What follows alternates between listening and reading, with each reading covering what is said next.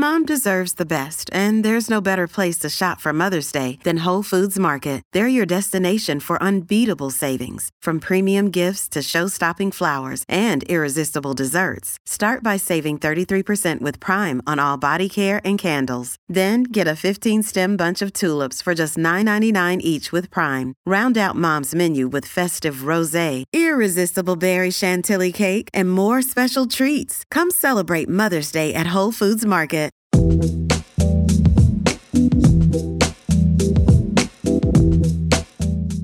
Hello and welcome to Scran, the podcast passionate about the Scottish food and drink scene. I'm your host, Rosalind Erskine, and on this episode, I take a tour of the Glenmorangie Distillery in Tain, including a sneak peek at their newly opened Lighthouse Distillery, where Dr. Bill Lumsden, their head of distilling and whisky creation, will work on new releases for the company.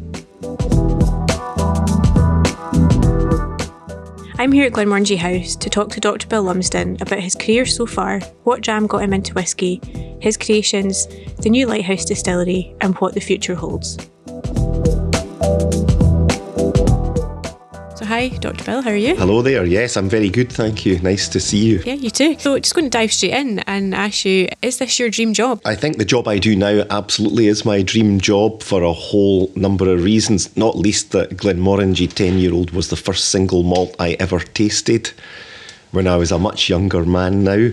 So, the fact that I'm responsible for it now is good. Yeah, it's pretty cool. That kind of answers my next question, which was what was the first dram that got you into whiskey? Was it Glenmorangie? It, it, it was Glenmorangie 10 year old as it was at the time. You know, I, I, I'd tried other types. I tried some blended scotch and other spirits, but that first magical taste of single malt opened up a whole new world for me. And it pretty much determined that that's where my career path was going to be. So, two years late after that, I joined the Scotch whisky industry. Nice.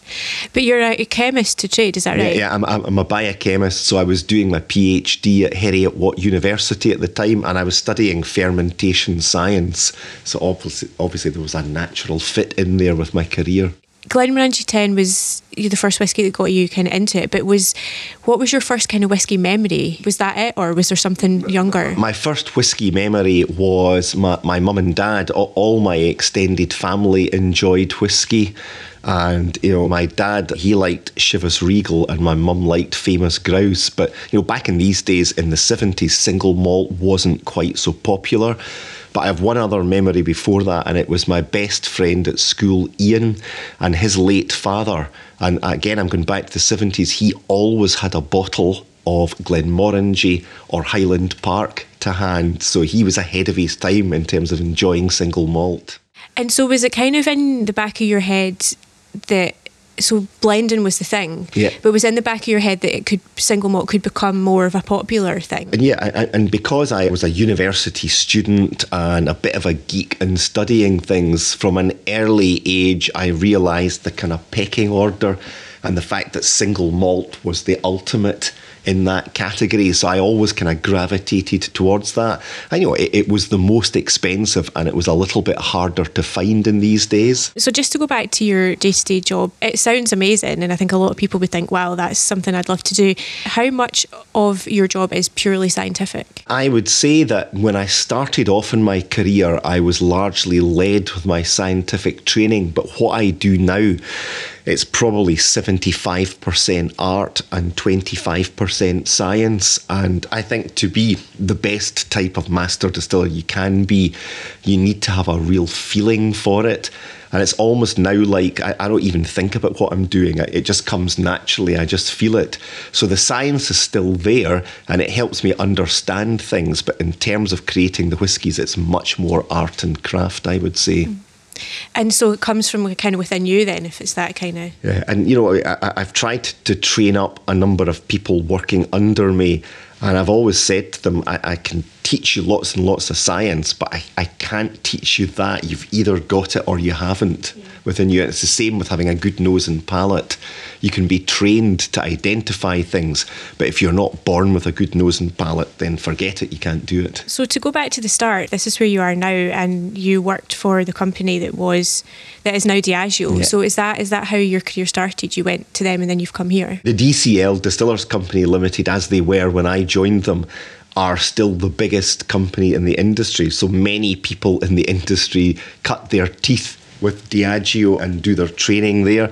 So I started off there as a research scientist. I then became a trainee distillery manager and then a distillery manager and worked in malting and grain distilling and all sorts of different things. If you speak to my peer group in the Scotch whisky industry, 50% of us all cut our teeth with, with the DCL. And what was it that made you move over? It was two things. Firstly, that I never forgot that first taste of Glenmorangie, and it was the first single malt I loved that got me into the category. But mainly, I felt that by moving to a company like Glenmorangie, a smaller company, I would have more freedom to do some of the experimental things I wanted to do, and that, that's exactly how it turned out. Mm-hmm.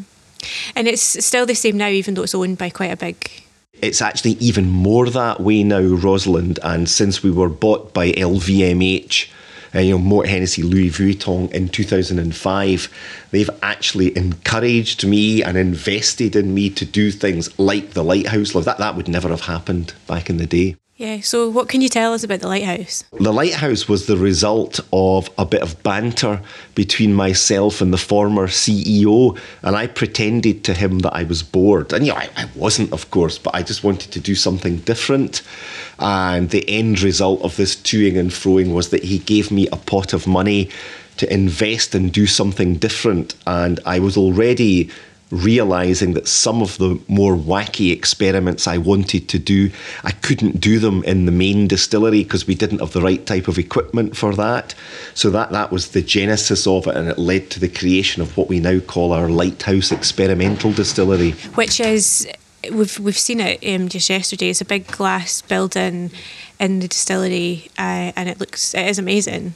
So that will be where you're going to be trying out lots of different yeah, things. that will allow me to bring to life a whole list of experiments that I've always wanted to do but never had the capability to do. So, although I'm based down in the company's head office in Edinburgh, I anticipate spending a lot of time back up here at Glenmorangie. Dr. Bill guided us round the Lighthouse Distillery as part of the tour and whilst he was keen to show us his new laboratory of sorts, he was keeping his cards close to his chest and making sure he didn't breach any Scotch Whisky Association rules. I'm not going to say everything about what we're going to be doing here because some of it's secret and some of it I haven't even dreamt up yet.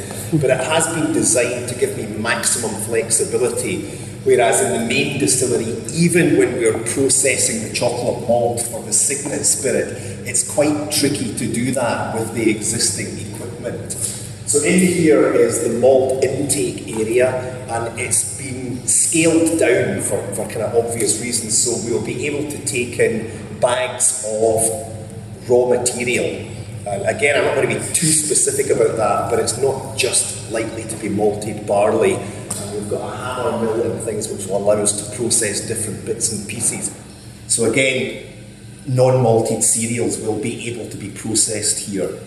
And that, that's going to lead to interesting discussions with the Scotch Whisky Association. After the publication of the article the FT, the SWA contacted me the next day and said, We'd like to have a chat with you, Bill.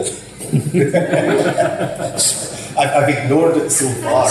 But, you know, they, they, they're very particular about what you can and cannot do. Mm-hmm. I, I know an example of that is you can't produce bourbon in Scotland, it's against the law. You can produce a liquid, which is exactly the same as bourbon, but if you call it bourbon, you'll be sued by the American distillers. So it's things like that. They're, they're just making sure that we uh, dot the I's and cross the T's. But you know, there are some things I've wanted to do, particularly in terms of using different cereal types um, which you can do, you just have to be careful what you call it. So, for example, if I processed corn here, what I would technically be making in, in their eyes would be Scotch grain whisky.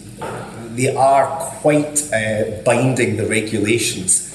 Now, of course, that doesn't mean that you can't make a product which defies the regular, you just wouldn't be able to call it Scotch whisky. I've already done one or two bits and pieces, uh, Ardbeg in particular, which you know is sailing close to the wind, um, and we'll, we'll see what happens when it reaches maturity. you know, we, we, we work closely with the SWA, and they, they are our industry regulated regulatory body. So you know, you don't want to get on the wrong side of them. Can you tell us anything what you're going to do? I can't go into specifics, Rosalind, but you know, when you did the tour yesterday, I pointed out the fact that I can process all sorts of different raw materials in there. And in the still house, I am looking forward to trying to create a whole range of different spirit types there. You know, Glenmorangie, the base spirit, is renowned for being very perfumed, very floral, very elegant. But with this plant, I can create a whole range of different things and then sit up in your balcony and enjoy the view. I, I, hopefully, at the end of a, a, busy period of work, I'll be able to put my feet out and just look out over the Dornoch Firth. And part of the idea with that is that not only is it a magnificent view, but it will inspire me to think up new ideas and new creations. And is that so? Other distilleries have sort of experimental labs and things. Is the view and the fact that you could build a building in that space part of the reason that it's so in the public eye? Yeah, You're I mean, not hiding it away. We're not hiding it away, but it's not going to be on the normal tour route for visitors to the distillery, so it still is a little bit of a secret. I've always viewed Glenmorangie Distillery and Ardbeg Distillery as being my large experimental laboratories. But you know, I was limited as to what I could do there because we have to produce the standard whiskies, the core range. So now I've got an actual, real, living, breathing, full scale experimental distillery to try all these things out in just to sort of go back to your day job as well, is there a part of it that might surprise people about your job? What I would say about my job is that this doesn't get a lot of PR and a lot of press coverage, but 50% of my efforts go into trying to make sure that the core range, especially Glenmorangie Original and Ardbeg 10 year old, are as good as they possibly can be.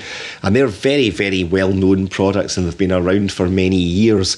But, you know, as well as the more glamorous side of things I do in terms of travelling and getting PR coverage and doing things like I'm doing with you today, Rosalind. I put a lot of effort into the core range. Which is good because people might think, well, you know, you've got that down to fine arts, you don't really have to think about it. But that's that's your uh, bread and butter. You, you, you can never take your eye off the ball. You know, it's a natural product. There's variations in the harvest, there's variations in the climate, so you've always got to stay on top of that. During our tour of the distillery, we ventured outside to the spring that supplies the water which goes into making Glenmorangie. Edward Thom, distillery manager, and Ludo Ducrocq, director of education and advocacy, told us how this hard water is slightly alkaline, which plays a part in the creation of whisky. They also had an unusual request for those on the tour. So this is the actual water that we make the whisky with. It's the same as this one. This is just the overflow. yeah, it's not. You're not drinking pond water. no, this, this is just straight as it comes out of the ground. This is the, the freshest water you'll ever drink. Yes. It's not been passed by the management. No. we, we, uh, we're keen for you to taste it because the water we use here is different from most of the water that you find in other parts of Scotland. Uh, the water that we use here is hard, meaning that the water has seeped through uh, minerals, especially sandstone and, and, limestone. So it's hard water, slightly alkaline. So you might be able to taste at the back of your mouth how it's maybe, I guess the best way to describe it is it's just a little bit drier than soft water. So what I'd like you to do is to actually taste some stones. Okay. You can eat them stone. so please help yourself to one of those. Just with my hand? Yeah. You need to suck on them because they are quite hard. But when you suck on the stones, oh, I love it. I'm intrigued. you'll see that they turn into something quite fruity. So the reason why we're doing this is uh, the hard water helps us create a fruity whiskey. The minerals in the water interact with the yeast during fermentation, so they, the, the yeast will produce a particularly fruity type of beer, which we then distill. So that's why we, we like to talk about the minerals in the water because it's highly unusual for a distillery in Scotland to use hard water. We're not completely unique than our, than our others, but it's highly unusual and it has an impact on the taste. It's one of the things that makes uh, Glenmorangie particularly uh, fruity. Um, so that's one key ingredient. You cannot make whiskey without water, and most distilleries are located close to a water source that can supply enough water.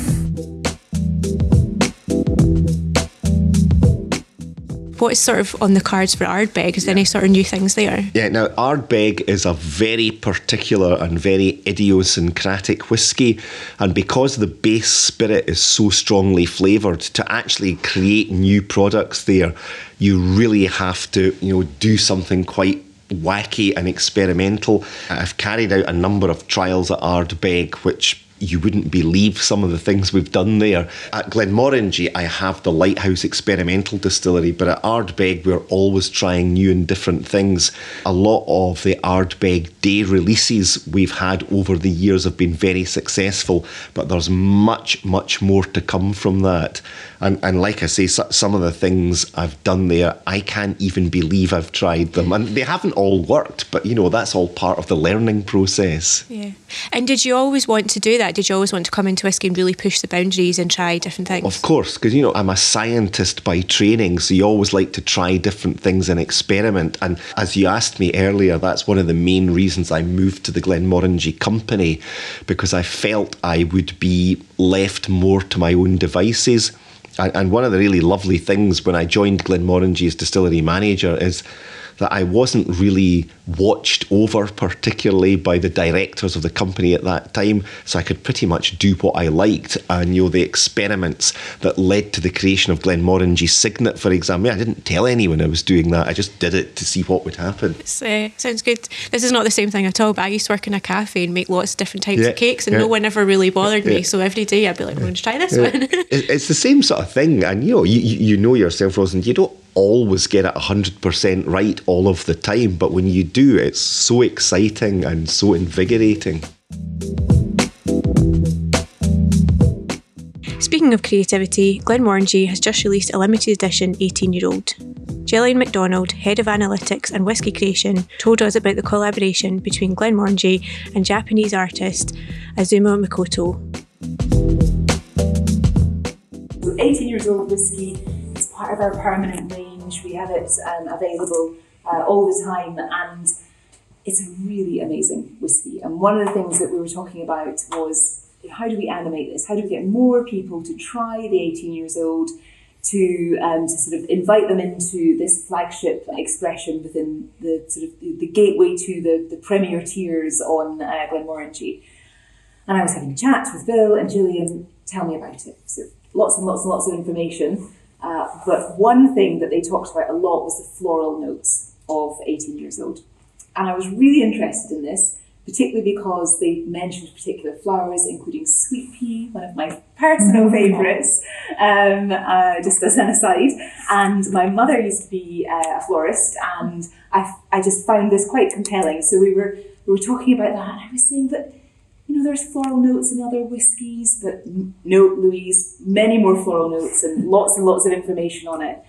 And I sort of took that away and it got me thinking about how, you know, through the language of flowers, could we talk about whiskey? And I thought, oh, that's maybe just a bit of a random idea. We did some research and we discovered uh, this amazing botanical sculptor um, artist called Azuma Makoto. He's based in Japan and um, and his work is essentially to create sculptures with flowers, and he expresses emotion through that. So gave him a shout. We had a we had a lovely conversation with him. He turns it turns out he is uh, was already a whiskey fan, and um, and we just had this lovely conversation about could we work together. Tell me more about your work.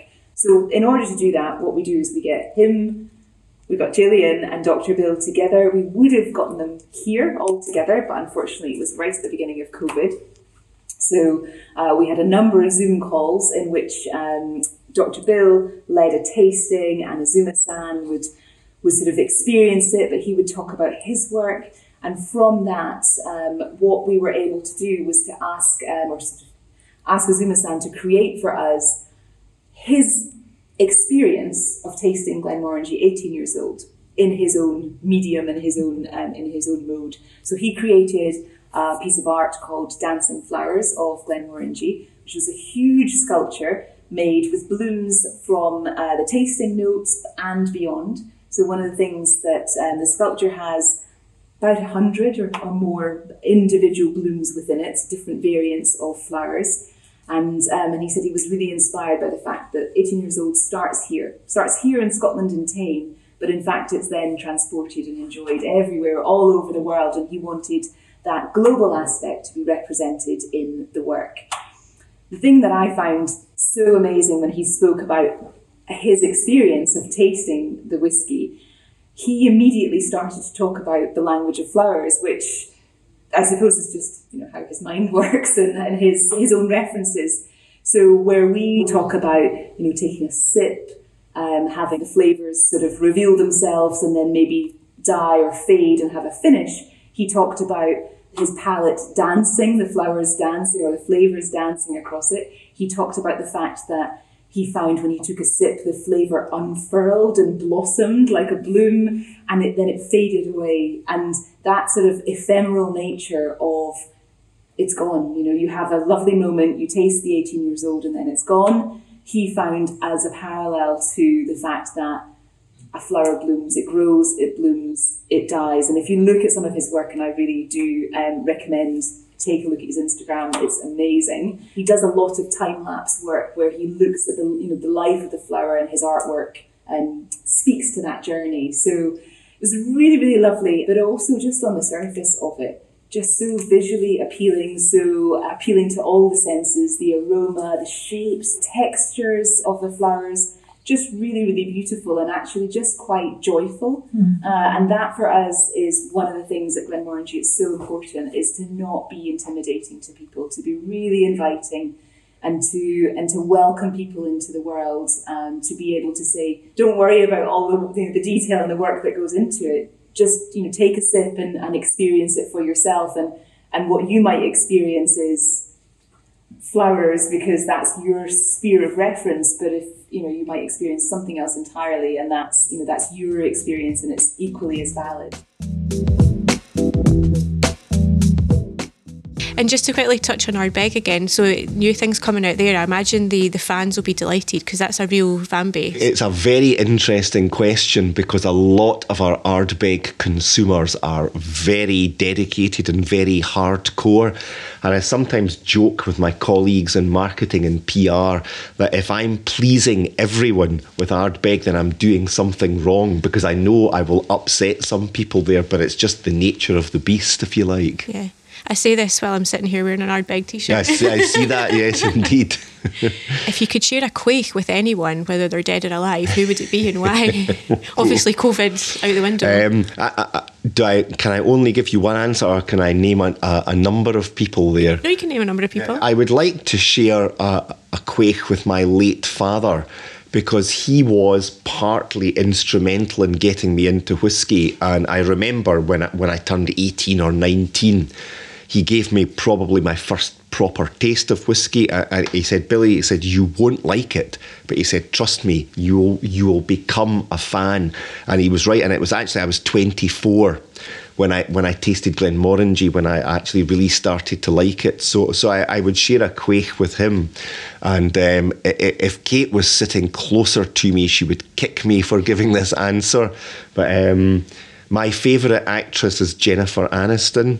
And let's just say I don't just love her for her, her acting capability, so I would like to share a quaich with her. sort of to touch on the, the lighthouse, so this has obviously been built to your specification, it's what you want.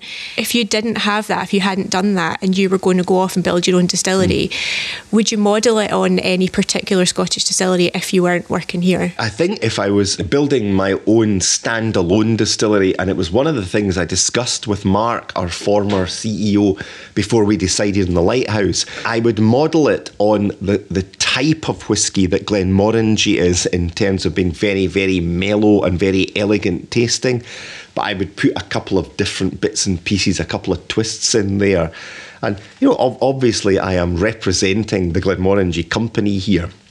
So you, you could justifiably say I'm ever so slightly biased, but to me, Glenmorangie is the perfect whiskey to take people into the category. So I would probably model it on that, but I would do one or two little points of difference. And if you hadn't, if you hadn't got this, was there anything else that you were thinking I've, I've yet to do in terms of experimentation within the confines that you were in? I mean, I've done a lot of these things, and you know, o- over the next ten years or so, there is a pipeline of new Glenmorangie and Ardbeg products in the making. And as you will appreciate, Rosin, it's a very long, a long-term game. This, so some of the things I'm doing today, I'll probably be retired before they're bottled. So yes, I, have tried a lot of these bits and pieces, but the lighthouse now gives me the, the capability to do a lot more than that. And you know, I've got all sorts of different types of barrels in the warehouse, maturing their little hearts out. I've used all sorts of unusual raw materials and, and the chocolate malt, the high roast chocolate malt for Signet, which I first used way back in the, the 1990s, that was just the start. And I've tried all sorts of other things at both Glenmorangie and Ardbeg. So there's going to be new products coming through from that as well in an interview with ScotchWhisky.com, you mentioned wanting to work with a specific wine cast from the Middle East. Did that did that ever happen? um, let's just say it's still very high up on my wish list. so I, am not giving up. I, I actually have some fairly unusual barrels, wine barrels from the Middle East, but that particular one you're talking about, and we both know what that is I, am not giving up, okay? you mentioned some of your releases will come out once you've retired, but you can't be thinking about that anytime soon well, new. Uh, last year I turned 60, Rosalind, and I know what you're thinking. I don't look a day over 59, right? Um, I, am not intending to go anytime soon. I, I, I might at some stage take it a little bit more gently um, but no, I, I, I, would like to think I will be around to see at least some of my new products from the Lighthouse Distillery see the light of day. And how? So you've been doing this for your whole career. How do you keep the passion for it going? Is it just because you're so into it. It's not even something I think about, Rosalind. It's just there. It's within me. And you know, the day I lose that passion, that that's the day I'll retire. But I, I can't see that ever happening. I have this metaphorical vision of me leaving the company in a box. I know that's not necessarily a nice thought, but that, that's the way I look at it. Yeah. It's quite nice in a way though, because you think you know if you're so into your job, there's people who go into retirement who then get bored, or or there's people who work till they're not okay and they regret it. So it's nice that you've got that. I'm somebody who gets bored very easily in life, so it's good to have this type of job where I'm always trying something different, always meeting new people. Um, and just finally, the last part of the podcast is uh, Desert Island Drams. Yep. So if you could take any three whiskies, and I don't know whether I should say don't pick Glenmorangie or Ardbeg, but if you could take any three whiskies, you can include them. Yeah. What would they be and why? Yeah. Okay. So, so the first one for that would be my first ever uh, personal choice of bottling when I was distillery manager at Glenmorangie, and we called it the distillery manager's choice, and it was from one single first fill American oak ex bourbon barrel, and it was distilled in 1981. And eventually, when we bottled it, we got far fewer bottles than I expected, and I, I, thought, what's happened here? Then I realised that I had sampled it so many times because to me it was just the perfect whiskey in terms of complexity, in terms of fruitiness, and it had a beautiful, mellow, creamy taste. And I still have two bottles of that in my own personal whiskey collection. So that would be number one. Um, the first ever Ardbeg I tasted, and I wasn't a fan of very heavily peated Islay whisky back in these days. But it was with the whisky writer Jim Murray when we were about to buy the Ardbeg distillery, and it was a Gordon and MacPhail bottling, a 1978 vintage Ardbeg, and I just remember that uh, being completely blown away by that, because as well as having all the robust peaty flavours, it had a degree of complexity and some flavours that I've seldom tasted before or since. So that'd be one of them. And then my, my, my non company whiskey would probably be a 12 year old Highland Park. And, you know, I, I, still have one or two bottlings of 12 year old Highland Park from the 1980s. And to me, it's the perfect all rounder. It's got a little bit of peat, a little bit of finesse, a nice little bit of sherry cask character. So that, that would be the third one. Nice. Thank you very much. Uh, sorry, just quickly before we go, would you ever sorry, I can't remember his name. He was at one half and he was over in Islay and he had a selection of his own casks which he bottled and sold. Is that something that you would ever do? Is it? Jim McEwan you're talking Yes, about that's it, here? yes, sorry. Um, I- I'm not sure about that because, in spite of my profile in the industry, I like to think that I'm still quite a humble person. And what I do, it's it's not really for myself; it's for the company and for the brand. And you know, I, I've got Glenmorangie in my blood, metaphorically and physically, after last night. So I, I'm I'm not certain I, I would be looking to do something with my own name on it. Well, thank you very much. right, thank, Thank you, you. Rosalind. Thank you. I hope you enjoyed the audio tour of Glenmorangie and finding out a bit more about where they are and their new lighthouse distillery. Thanks to Dr. Bill, Gillian, Edward, and Ludo, and thanks to you for listening. Please remember to rate, review, and subscribe. Scan is a Laudable podcast that's co produced and hosted by me, Rosalind Erskine, and co produced, edited, and mixed by Kelly Crichton.